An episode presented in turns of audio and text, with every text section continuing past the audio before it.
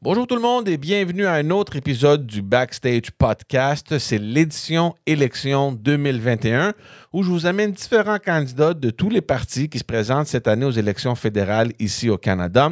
Mon invité aujourd'hui n'est pas un candidat, c'est un très bon ami à moi, Victor Henriquez. C'est le fondateur de Public Stratégie et Conseil, une boîte de relations publiques et gouvernementales. Ensemble, on jase un peu de politique, de la campagne, on fait un retour sur les débats des chefs, qui a bien ou moins bien performé et à quoi on peut s'attendre la journée de l'élection le 20 septembre prochain. Merci beaucoup d'être là, amusez-vous bien et bon balado.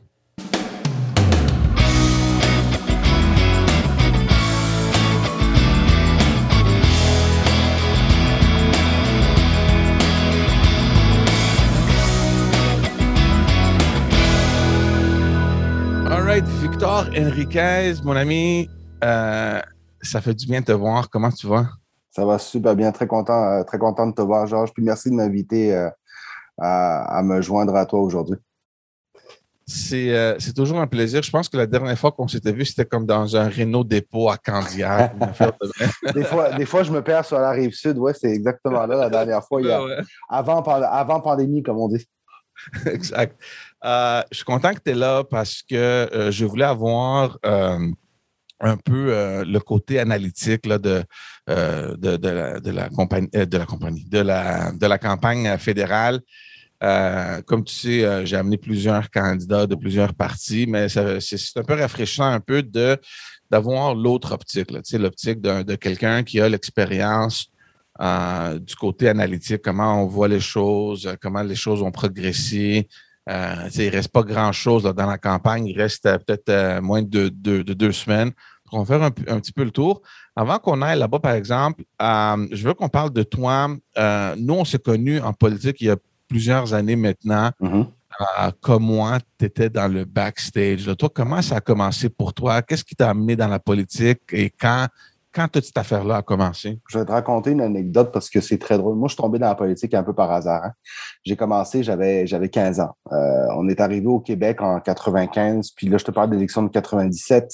Denis Coderre se présente contre Osvaldo Nunez. Moi, je suis d'origine chilienne. Osvaldo Nunez était le premier et seul député d'origine chilienne à l'époque à la Chambre des communes. Et Denis Godard se présentait contre lui. Donc, euh, on nous a approché, on a approché ma mère pour qu'elle donne un coup de main à Denis à ce moment-là. Et moi, je m'en vais à un événement avec elle.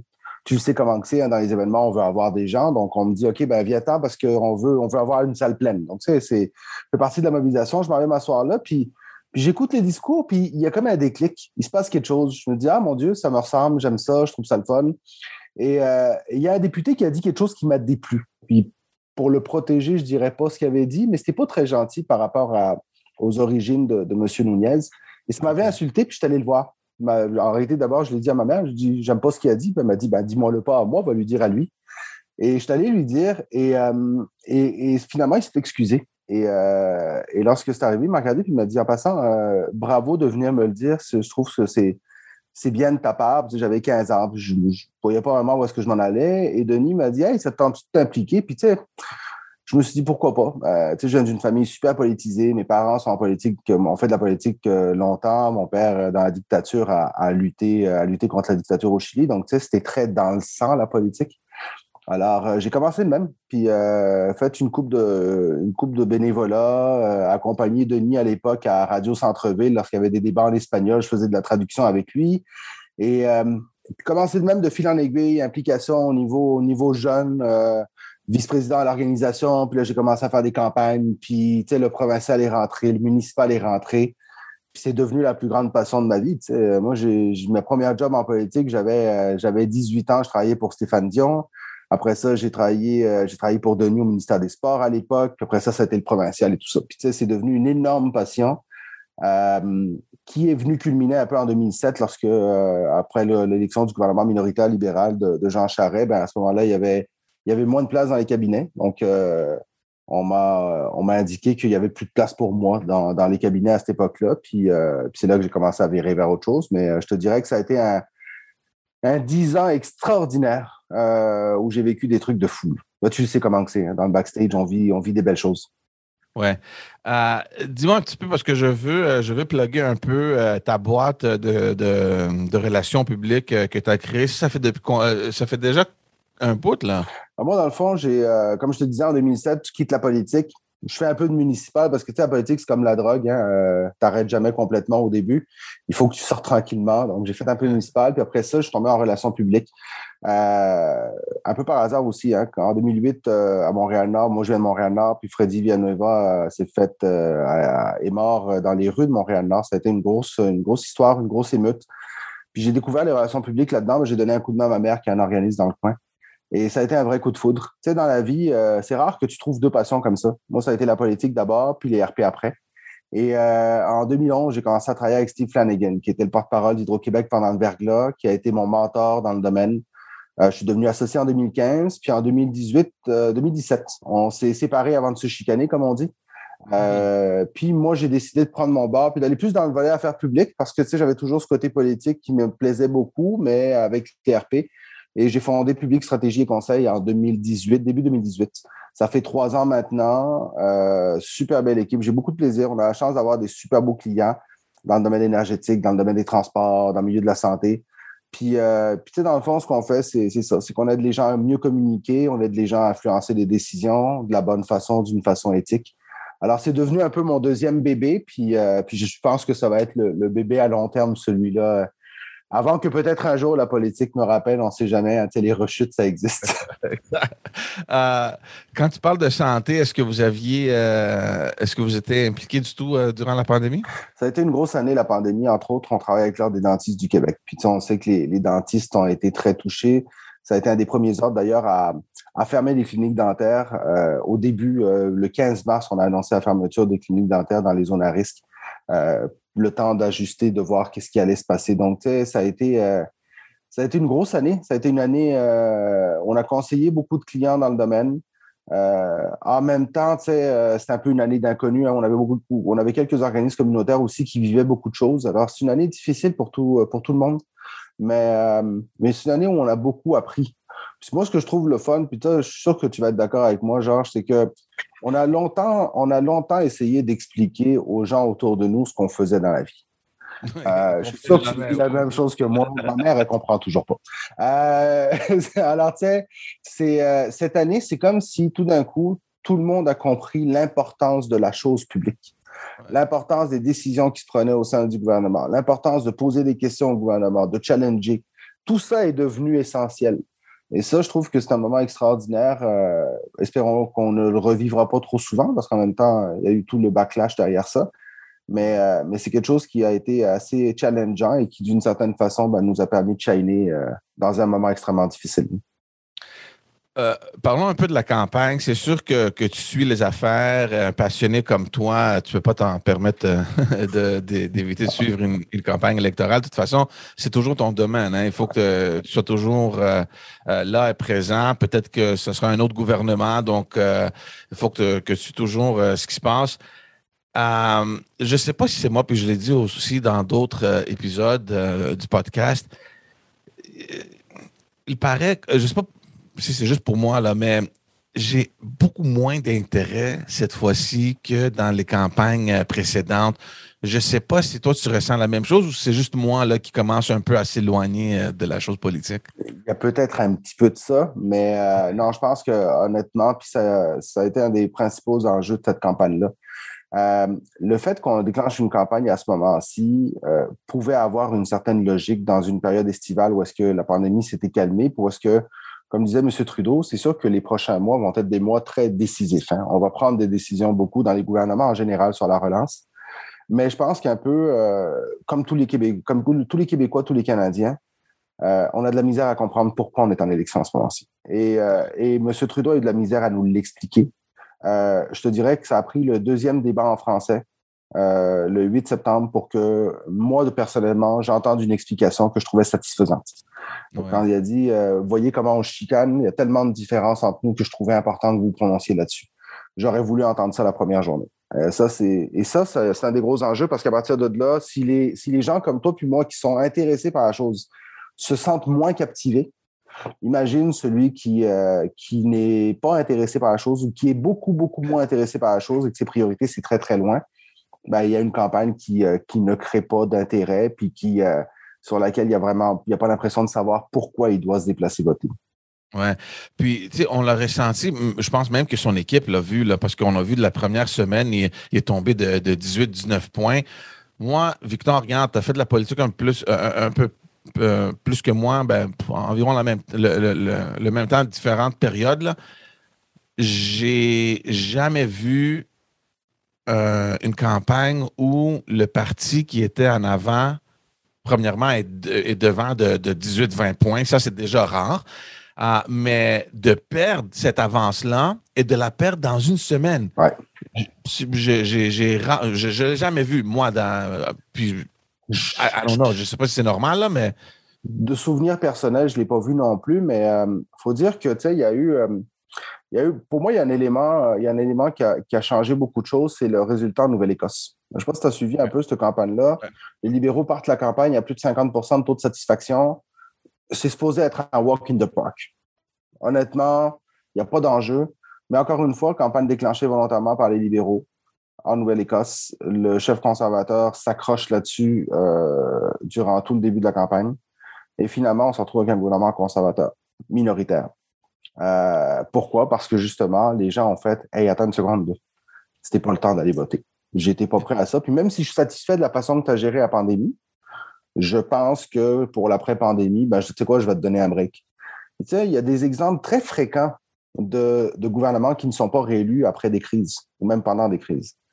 Euh, Pauline Marois, après l'acte mégantique, tout le monde s'entend pour dire que Pauline Marois a géré l'acte mégantique d'une main de maître. Ah elle a été extraordinaire. Mm-hmm. Et pourtant, en 2014, elle perd le pouvoir. Euh, Philippe Couillard, après les attentats de Québec, encore une fois, gestion impeccable de la crise suivant les attentats perd le pouvoir à nouveau. Moi, de souvenir personnel, le dernier qui a réussi à gagner une élection dans la crise, c'est Lucien Bouchard. 98, Lucien Bouchard, la crise, juste après la crise du verglas. Mais Lucien Bouchard avait géré, la crise un peu à la François Legault. D'ailleurs, on retrouve beaucoup de points de, ressemblance entre la gestion de crise de Lucien Bouchard d'un côté et celle de François Legault de l'autre. Euh, c'est pour ça aussi que je suis moins inquiet pour François Legault euh, en vue de son élection de 2022. Mais revenons au fédéral si tu déclenches une élection en ce moment-ci, il faut que ta justification soit top-notch.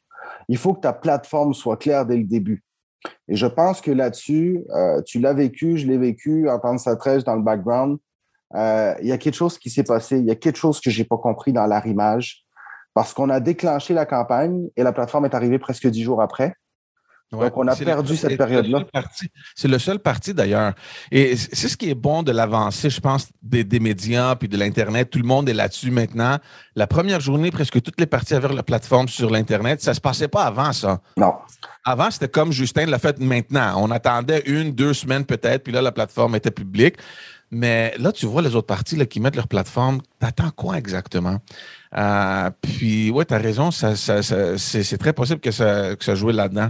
Tu moi, je suis un gars de communication. Hein, puis, quand la, campagne a été déclenchée, je me disais, OK, là, on est en période calme. On savait que la quatrième vague s'en venait. Donc, on savait qu'à un moment donné ou à un autre, la campagne se ferait bumper dans les priorités médias. Euh, même si une campagne, c'est extrêmement important. Tu l'as vu dans les dernières semaines, la quatrième vague est devenue aussi importante que la campagne. Mhm. Donc, dans ce temps-là, tu sais que ta visibilité média va être moins grande. Si un média dans un bulletin de nouvelles de 30 minutes passe 12 minutes sur une campagne ou 17 minutes sur une campagne fédérale, euh, avec la quatrième vague, il va en passer 8.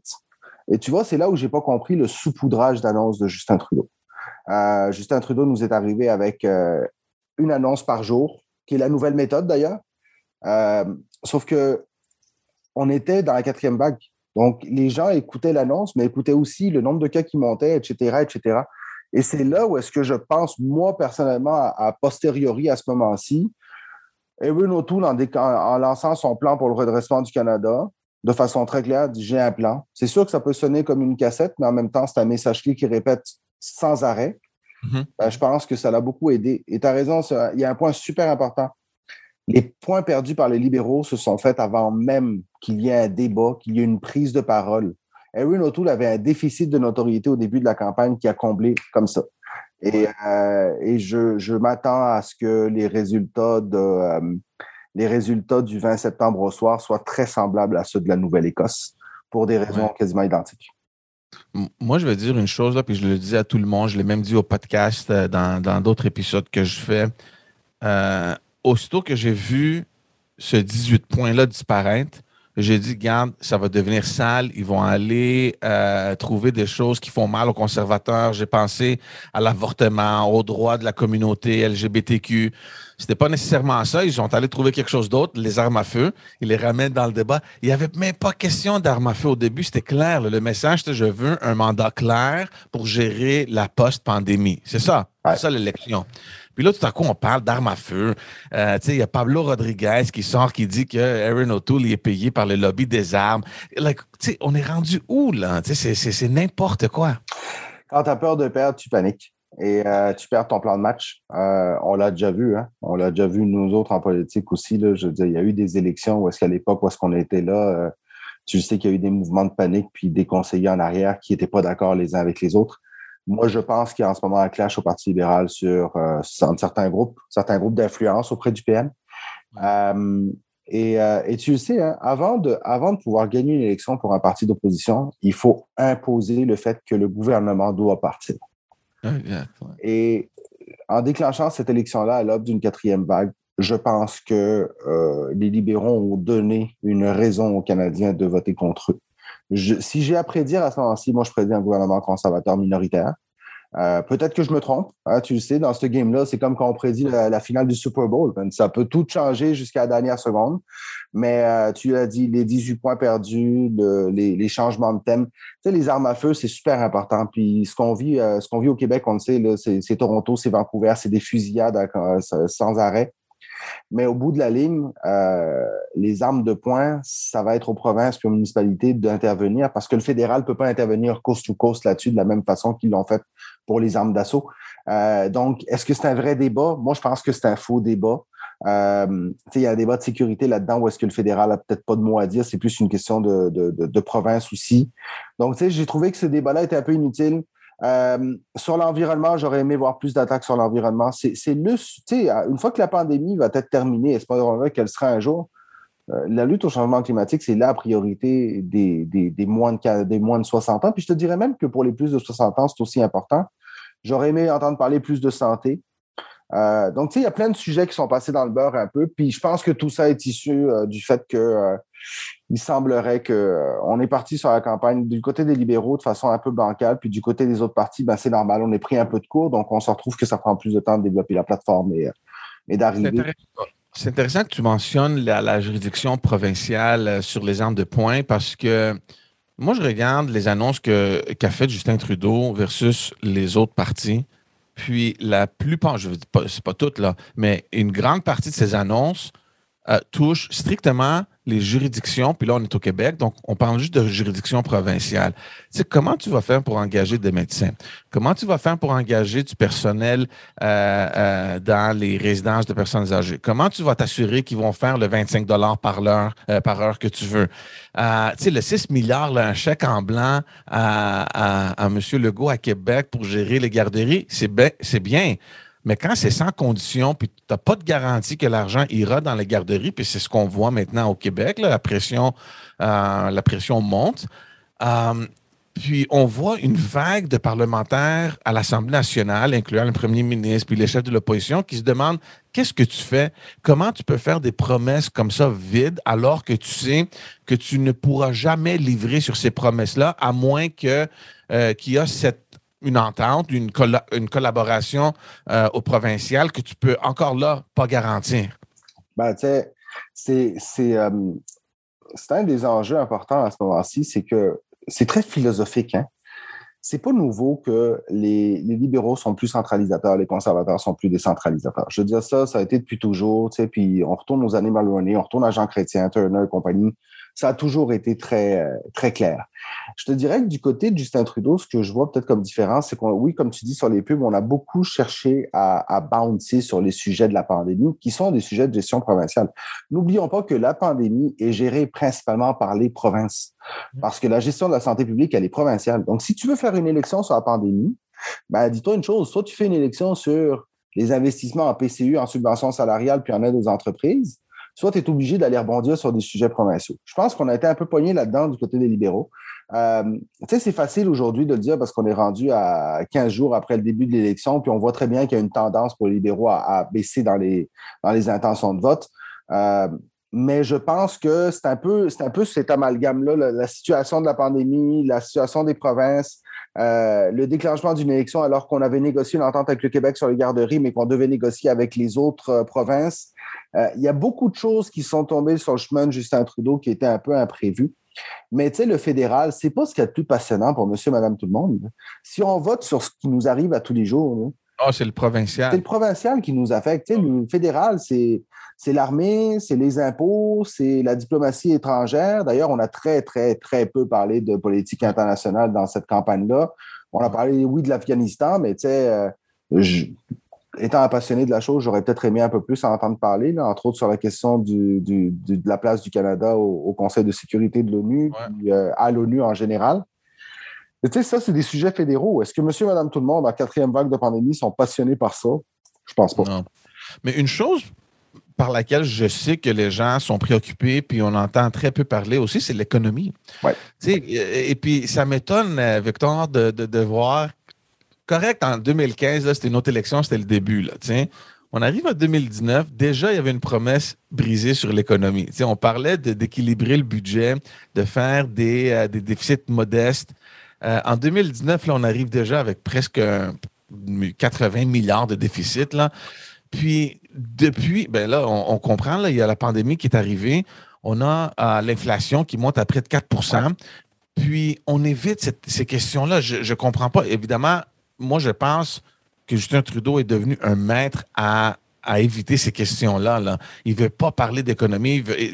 Depuis 2019, au Parti libéral du Canada, on a de la misère à donner un plan sur l'équilibre, euh, euh, sur le déficit zéro. Euh, on n'a pas d'indication, on n'a même pas de projection, on n'a rien, on n'a pas de date, on n'a pas d'année, on n'a rien. Puis, je ne sais pas pourquoi qu'on parle si peu de ça. Ben, je pense que du côté des libéraux, euh, en termes de com, en termes d'image de, de, partis politiques, les libéraux sont arrivés à l'élection de 2015 avec un Bill Morneau reconnu sur Bay Street comme étant une des vedettes dans le domaine, dans le domaine économique. Euh, quelqu'un de crédible nommé aux finances. Là, on perd Bill Morneau. Chrystia Freeland est une excellente parlementaire, une ministre très efficace, mais elle n'a pas la notoriété économique d'un Bill Morneau. C'est pas pour rien que les libéraux ont, cherché à aller convaincre euh, M. Carney, l'ancien gouverneur de la Banque du Canada, ont cherché à convaincre Carlos Leitao de se présenter avec eux à plusieurs reprises, l'ancien ministre des Finances du Québec, parce que ça, prend cette caution économique. Mais je te dirais qu'elle n'est pas là du côté libéraux, mais peut-être pas là du côté des conservateurs non plus. Je ne vois pas sélection puis je sais pas si je me trompe, tu me diras si, si tu observes la même chose que moi.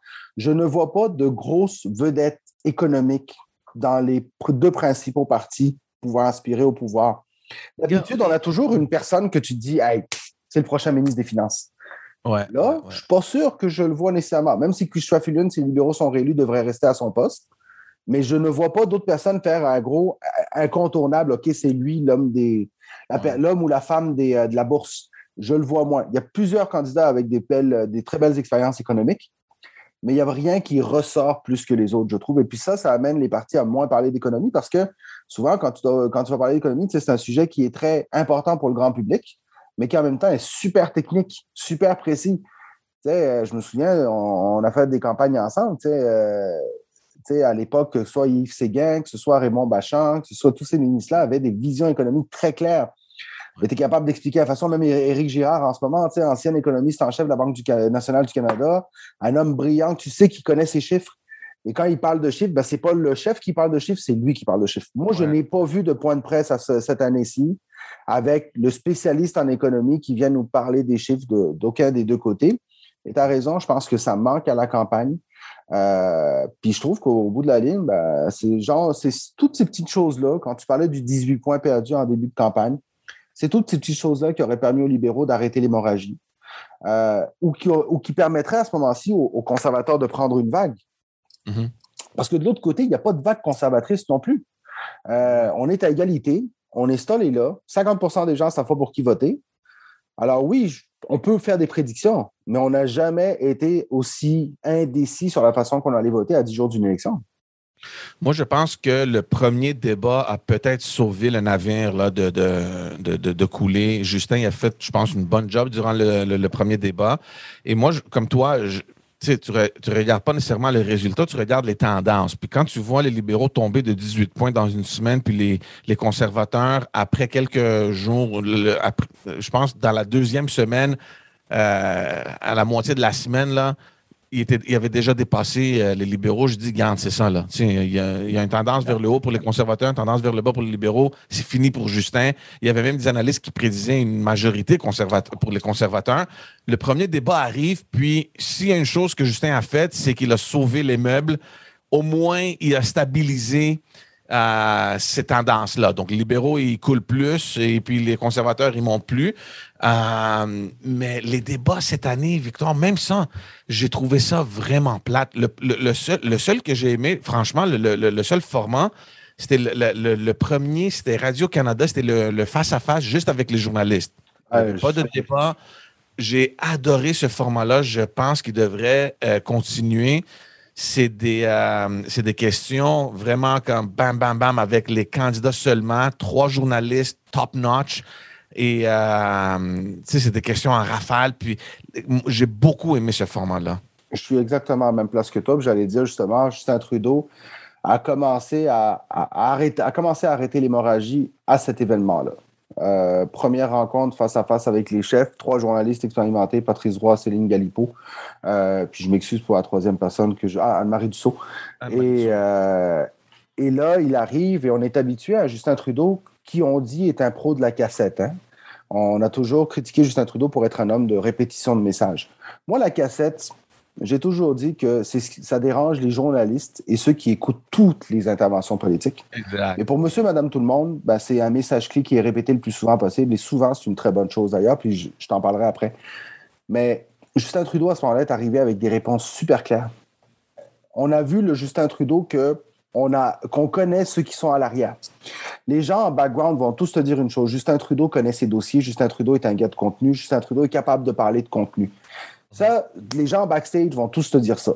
Mais souvent, quand on le voyait face à la caméra, on voyait un gars qui. On voyait pas ça. Et là, on a commencé à voir ça. Et ça l'a beaucoup aidé parce que euh, Erin O'Toole est arrivé, lui, avec une cassette. J'ai un plan pour le Canada, j'ai un contrat pour les Québécois. Et Justin Trudeau est arrivé avec beaucoup de réponses. Capable de puncher, ça allait super bien. Je pense que ça l'a beaucoup préparé au face-à-face de TVA après. Ou est-ce qu'encore une fois, euh, limiter les dégâts, euh, le débat avec François Blanchette, François Blanchette semblait s'être fait piquer sur la question du BAP. Alors, tu sais, il arrivait à puncher pour un gars qui est en défense de, bilan, là. Il punchait très, très bien. Il est arrivé au deuxième débat en français. Dans le deuxième débat en français, moi, je pense qu'il a manqué deux, trois opportunités. Il y a eu Erin O'Toole dans les câbles, mais il ne l'a jamais mis KO. Euh, ça, et ça, ces opportunités-là manquées peuvent faire mal. Mais encore une fois, c'était lui qui était sur le devant de la scène. Son énergie était bonne. Et tu voyais un Justin Trudeau qui semblait être il avait pas l'air d'un gars qui avait perdu 18 points en début de campagne. Il avait l'air d'un gars qui était dans une belle zone, capable de répondre aux questions puis de puncher. Je te dirais que le débat en anglais, pour moi, euh, c'est là où j'ai hâte de voir la tendance des chiffres dans les prochains jours. Parce que j'ai senti, d'abord, j'ai senti que les attaques étaient beaucoup plus fortes sur Justin Trudeau dans le débat en anglais. Erin O'Toole était extrêmement à l'aise. Et là, tu vois la différence de langue. Ah euh, j'ai vu Erin O'Toole souriant, j'ai vu Erin O'Toole sans hésitation dans ses réponses. Oui, il peut être coincé sur certaines choses, mais tu sais, le Canada est un grand pays avec beaucoup de différences. Hein. Alors, tu sais, euh, en communication, on dit souvent, il faut que tu regardes à qui tu parles. Euh, ben, dans le cas d'Erin O'Toole, dans un débat en anglais, il parle cause to cause de même. C'est difficile d'être clair sur tout. donc, je, je en tenais moins rigueur. Mais je te dirais que c'est peut-être le débat en anglais où j'ai senti Justin Trudeau arriver à une certaine limite. Euh, il, topait, il topait au maximum. Il a essayé. Bon, on lui a ramené Jody Wilson-Raybould assez souvent aussi. Mhm. Euh, donc, tu sais, c'est une élection particulière parce que Justin Trudeau est probablement, fait probablement sa meilleure campagne depuis ses débuts comme chef du Parti libéral du Canada, mais ça semble ne pas être assez. Et ça va nous, euh, nous amener beaucoup à réfléchir sur, euh, sur les équipes autour des chefs pour les prochaines élections qui ont un peu perdu de l'importance depuis quelques années. Oui, c'est un bon point. Mais moi aussi, je suis d'accord avec toi. Je vois un Justin Trudeau qui est complètement différent de 2015 et de 2019. Je suis d'accord avec toi que c'est un gars qui paraît beaucoup plus préparé, beaucoup mieux briefé, euh, connaît ses affaires. Il, il a une, euh, il, parle avec une aisance. Euh, puis au moins, tu sais, je parlais avec des amis, puis ils me disaient Ah, mais c'est au tout là, là j'ai le, plan, c'est pour, pourquoi on a un plan. Un plan. Et j'ai dit, garde, c'est normal dans une campagne, comme tu as dit, la cassette est importante, mais Justin Trudeau, au moins pour eux, dans leurs yeux à eux, c'est garde, OK, l'autre gars, la seule chose qu'on sait, c'est qu'il y a un plan, il y a un plan, mais au moins Justin Trudeau, il explique, il élabore qu'est-ce qu'on va faire? On va faire ceci, on va faire cela. Euh, et puis, je pense que les débats en français, c'était un winner. Là, il a sauvé les meubles. Hier, le débat en anglais, et, et, avec, tu sais, je m'attendais à ça parce que je voyais Aaron O'Toole, il, y avait cette tendance-là qui montait, puis dans ma tête, je me disais, oh my God, don't screw up. Tu sais, le débat en français, c'est pas ta langue, joue ça safe, uh, you know, keep your composure, sors de là euh, correctement, donne tes messages. Moi, j'étais comme pro cassette à 100% parce qu'on vient de là. Euh, j'ai dit, stick to the plan. Euh, puis c'est ça qu'il a fait. Mais pour les autres, ils ont vu quelqu'un qui était comme plate. Il, il disait pas grand-chose. Mais je m'attendais au débat en anglais pour voir la différence. Puis je l'ai vu. La différence était flagrante. C'est sûr que la, langue joue un grand rôle là-dedans. Mais je pense qu'il s'est démontré beaucoup, Aaron O'Toole. Ça l'a aidé beaucoup, cette, euh, euh, ce débat-là je ne sais pas si c'est le fruit du hasard, mais le fait que le débat en anglais était le dernier aussi, je pense que ça va jouer grand dans, la prochaine. Et, qui est aussi proche du vote anticipé. Hein? Parce que, tu sais, avec la, question de la COVID, c'est sûr qu'on euh, va étirer la période de vote. Hein? On a trois jours de vote anticipé qui commencent le 10, 10 11, 12 septembre. Et après ça, on vote le, le 20. Euh, donc, tu sais, je m'attends à ce que le vote anticipé soit très, très couru parce que les gens vont avoir trois jours pour se déplacer. Euh, mais je suis d'accord avec toi. Et tu sais, ça, ça m'amène à, un sujet que moi, moi, ça, me passionne. Tu le sais, la, com dans la politique, j'adore ça. On parle tous de cassettes.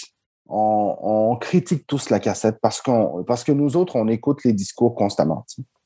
Et Erin O'Toole, quand il dit, parle de son plan et de son contrat avec les Québécois, moi, ce que je trouve qu'il a réussi à faire, qui est une performance assez extraordinaire, c'est un gars qu'on ne connaissait pas. On ne le connaît toujours pas plus d'ailleurs. Hein. Je pense pas qu'il y ait beaucoup de gens qui sont capables de me dire d'où vient Erin O'Toole, combien d'enfants a Erin O'Toole, quel est le nom de la femme d'Erin O'Toole. dans le cas de Justin Trudeau, on sait qu'il euh, est marié avec Sophie. C'est l'image à 100 C'est l'image à 100 Et là, Erin O'Toole n'en avait pas d'image. Et on se retrouve avec un gars qui, non seulement aujourd'hui, tout le monde connaît son nom, on ne connaît pas plus, mais on sait c'est qui. Mais tout le monde sait qu'il y a un plan pour le Canada. Tout le monde sait qu'il veut respecter les champs de compétences des provinces. Puis tout le monde sait qu'il veut signer un contrat avec les Québécois. Et déjà là, pour quelqu'un qui avait son degré de notoriété, il est arrivé à poser un message qui est super clair. Que tu aimes le message ou pas, c'est plus ça l'important. Mais si tu te demandes pourquoi tu votes pour Erin O'Toole ou qu'est-ce qu'a dit Erin O'Toole, c'est super clair ce qu'il a dit. Et ça, je trouve que c'est une grande force. Puis on parle de cassettes, mais en même temps, Justin Trudeau a jamais eu aussi peu de cassettes qu'à cette élection-ci. Puis moi qui suis l'élection, je suis pas capable de donner le message aussi clair. Je peux te dire qu'il voulait une élection pour, le, pour redresser le Canada, puis pour, pour donner la chance aux gens de se prononcer. J'ai pas l'impression de savoir clairement c'est quoi la, la valeur ou la vision derrière cette relance. Puis oui, je peux te parler de certaines choses qu'il a annoncées, certaines politiques qu'il a faites, mais je peux surtout te dire qu'il va continuer à dépenser. Mais je n'ai pas l'impression que j'ai eu dans sa bouche des messages aussi clairs que ceux d'Erin O'Toole. Et ça, je pense qu'au bout de la ligne, on va peut-être se dire que ça nuit de ne pas avoir une cassette prête à partir. Ça ne veut pas dire que tu es obligé de juste donner la cassette, mais il faut quand même quelque part que tu aies des messages clés très forts. Et ça, là-dessus, je pense que Justin Trudeau peut-être, on l'a peut-être trop sorti de sa zone de sa, zone habituelle, sa zone de confort. Alors, tu sais, euh, c'était risqué. Je pense que ça, ça l'a fait très bien paraître. J'ai hâte de voir le résultat. Parce que si on se retrouve avec un premier ministre qui perd son élection à ce moment-ci et qu'il gagne en 2015 avec une cassette ultra claire, il gagne en 2019 minoritaire avec une autre cassette, puis il perd en 2021 pas de cassette, moi, je vais finir par me poser la question, ça prenait-tu une cassette? c'est ça. Euh, très rapidement, euh, Victor, on va. Parce que n'oublie pas aussi que Puis ça, c'est rare hein, de voir les premiers ministres des provinces s'ingérer dans les ah élections. On a vu euh, au début de la semaine, ben, il y a quelques jours, M. Legault qui est sorti dire, regarde, le, Parti libéral, NDP, les Verts, ils vont nuire au Québec. C'est comme s'il dit, garde, votez conservateur on comprend, le gars, il a tout donné à Québec, là, avec son contrat pour les Québécois. Il, donne tout, tout, tout, de A à Z. Qu'est-ce que vous voulez, prenez-le. Donc, on peut comprendre que pour M. Legault, gars, moi, je veux ce que le gars me donne mais c'est rare de le voir quand même. Là, un, un, mais actually, you know, je pense qu'en 2019, il a fait la même chose. Il, il, a appuyé le conservateur, puis c'est les libéraux qui ont gagné, puis c'est tout le monde sorti de dire Regarde, t'as mangé une claque. Là, And he goes back. And he do it again. Euh, ouais, je, ben, oui, je suis d'accord avec toi. Euh, en même temps, c'est quelque chose qu'on voit beaucoup euh, en Alberta. Je vais te donner un exemple. Jason Kelly s'est jamais caché pour dire qu'il préférait un gouvernement conservateur. Euh, moi, je te dirais qu'au Québec, c'est très rare. C'est très rare de voir ça. Même euh, Robert Bourassa, après l'échec de la CNIL, s'était pas permis de dire aux gens euh, ce qu'ils préféraient comme vote de leur part. Mais euh, moi, je te dirais que plus ce qui m'inquiète, si j'étais à la place de François Legault, ce qui m'inquiéterait, c'est plus l'interne. Te dire pourquoi. La coalition Avenir Québec s'est faite connaître comme une coalition. Parce qu'on disait, il y a des fédéralistes et des souverainistes. C'est une des grandes forces de cette coalition-là. Et la batch de fédéralistes, c'était beaucoup de gens qui venaient du Parti libéral du Canada. Mm-hmm. Beaucoup de gens venaient du PLC, ne se retrouvaient plus dans le Parti libéral du Québec et ont décidé de donner une chance à François Legault et cette coalition-là. Mais à partir du moment où ta, base fédéraliste vient du Parti libéral du Canada, comment est-ce qu'elle va réagir alors que toi, dans deux élections fédérales back-à-back, tu donnes ton appui aux conservateurs? Et ça, en vue d'une élection au Québec en 2022, je pense que c'est là le pari le plus risqué de François Legault. Parce que, tu sais, le, pari, euh, le pari comme premier ministre du Québec, si Erin O'Toole est élu, il est attaché. Comme tu dis, le contrat est clair, il est attaché, le Québec va recevoir l'argent sans droit de regard, sans reddition de compte, on est correct. Si Justin Trudeau est réélu, il sera minoritaire. Donc, à la base, pour François Legault, c'est un no-risk. Mm-hmm. Justin Trudeau a plus besoin de François Legault que François Legault a besoin de Justin Trudeau. Donc, à la base, il n'y a pas de risque pour lui comme premier ministre à aller dire ça. Et François Legault est bien vu par les Québécois parce qu'il dit ce qu'il pense. Il dit pas Ah, vous savez, comme premier ministre, je ne peux pas m'agérer dans les affaires fédérales. Ce qui aurait été la ligne de com habituelle de n'importe quel chef d'État. Lui, il dit non, moi je pense que, voici pourquoi je pense que, puis that's it. Puis dans le fond, euh, je veux juste dire aux Québécois qu'on va être mieux servis. Nous, on va être mieux servis par un gouvernement conservateur. C'est assez insolite, mais il peut se le permettre comme chef d'État parce que les gens l'aiment comme ça. Mhm. Moi, c'est plus comme chef de parti à l'interne que je me pose la question de l'effet que ça va avoir sur la frange fédéraliste de, euh, de François Legault, dont plusieurs viennent du PLC. Oui, on sait qu'il y a beaucoup de conservateurs dans le groupe de François Legault. D'ailleurs, on l'a vu dans l'équipe de transition. Il y avait mhm. beaucoup de gens ici du PCC. Mais il y a peut-être eu là un changement qui nous amène à, à, ce genre de positionnement-là. Euh, puis dans le cas de François Legault, il faut faire attention parce que lui aussi, en 2022, va être confronté à une élection post-pandémie. Euh, ça fait deux ans que toutes les lumières sont sur lui. Il y a une visibilité que personne n'a jamais eue. Euh, les oppositions sont, pour le, moins, pour le moins dire, inexistantes. Mais, mais c'est le genre de move que je trouve très, très risqué. En même temps, il, marche sur l'eau, François Legault, en ce moment. Donc, c'est un des chefs qui peut se le permettre. Ouais. Parlons euh, rapidement du bloc euh, québécois. Euh, premièrement, un revirement fou en 2019. Il n'y a personne qui s'attendait que ce parti-là n'allait pas disparaître de la carte électorale. mais en même temps, c'est François, François Blanchet. Nous, on l'a connu à Québec. C'est un, adversaire redoutable, un politicien vraiment, vraiment de taille il joue une game vraiment intelligente, là, François Blanchet, avec le, avec le Bloc québécois. Tu penses-tu qu'il va demeurer là-bas? Penses-tu que les conservateurs vont pouvoir pénétrer dans certaines de ces comtés, euh, dans les régions autour de Québec? Je pense pas. Euh, je pense pas, puis je vais, je vais même aller plus loin. Le, le, débat en anglais a été, selon moi, va être l'élément qui va permettre à François Blanchette de solidifier son vote. Il a, été bon. Hein. Il a été... son anglais, il s'est amélioré vraiment exponentiellement. Là. He wasn't bad. Non, he was very good. Et, moi, ce que j'ai trouvé, tu sais, la, question, ça, ça, parce que c'est ça l'élément qui est ressorti le plus, selon moi, pour les Québécois du débat en anglais, c'est le moment où on pose la question à François Blanchette en disant pourquoi vous appuyez des lois discriminatoires comme la loi 2196 et, euh, et là-dessus, François Blanchette a sauté en disant attendez, ce pas des lois discriminatoires, c'est des lois tout à fait justifiées pour nous. Et lorsque on attaque le Bloc québécois sur la question identitaire, il va falloir qu'à un moment donné, au Canada anglais, on comprenne qu'on n'a rien à gagner là-dedans. Ça, ils, ils ont ouvert une porte à jouer sa game qui est la game de dire, puis d'ailleurs, j'ai adoré sa phrase parce qu'il est très bon dans les punchlines, hein. vraiment une force extraordinaire là-dessus. Il a dit Hier, c'était un débat au Québec, aujourd'hui, c'est un débat au Canada. Et, ça, j'ai trouvé ça délicieux. C'est un homme brillant, bonne image, euh, le punchline excellent, la capacité de répondre est vraiment bonne, son anglais s'est amélioré. Et je pense qu'il va, ben, c'est lui qui a fait renaître le bloc de ses cendres, mais je pense qu'il va solidifier le bloc euh, à long terme. Oui, pour les conservateurs, euh, ça devient un enjeu parce que c'est sûr que tu le sais, hein, historiquement, quand le bloc est fort, les conservateurs sont un peu limités à un maximum de 14-15 comtés environ.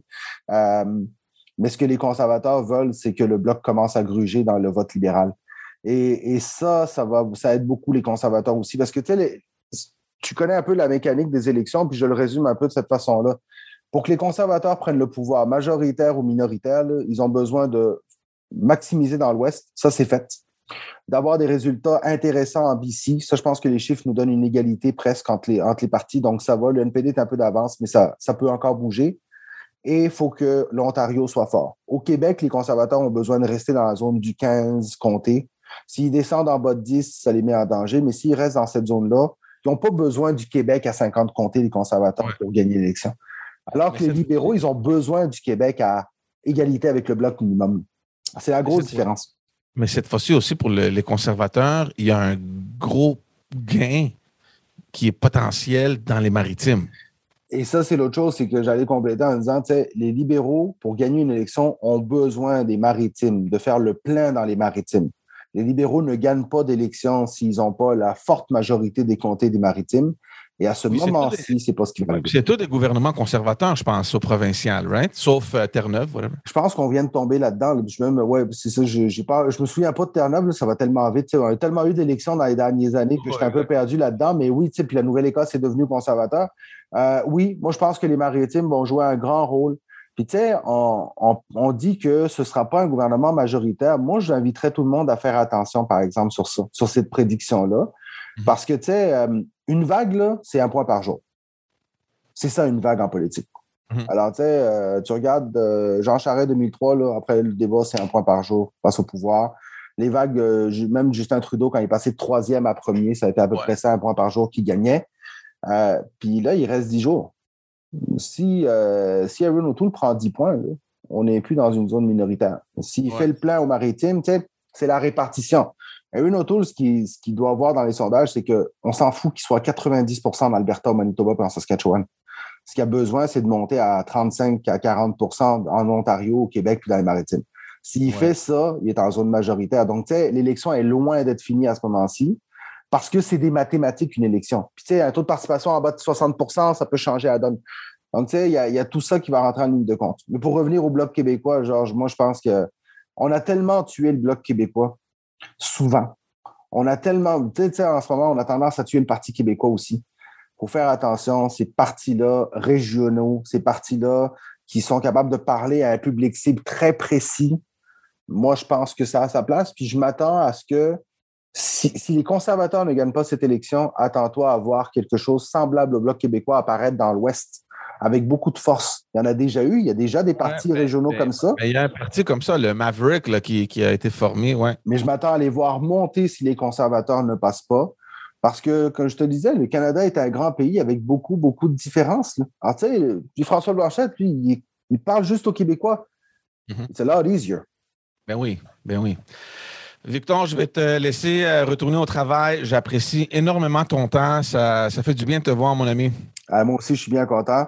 Merci beaucoup pour l'invitation. C'est toujours le fun de venir partager, euh, de venir partager avec les gens. Puis, euh, puis prends soin de toi, Georges. Bien hâte de te revoir en personne. Là, quand la pandémie va nous permettre de faire un podcast live, ça va faire du bien. Prendre un oh petit café ensemble. 100 All right, buddy. Merci beaucoup. Ciao.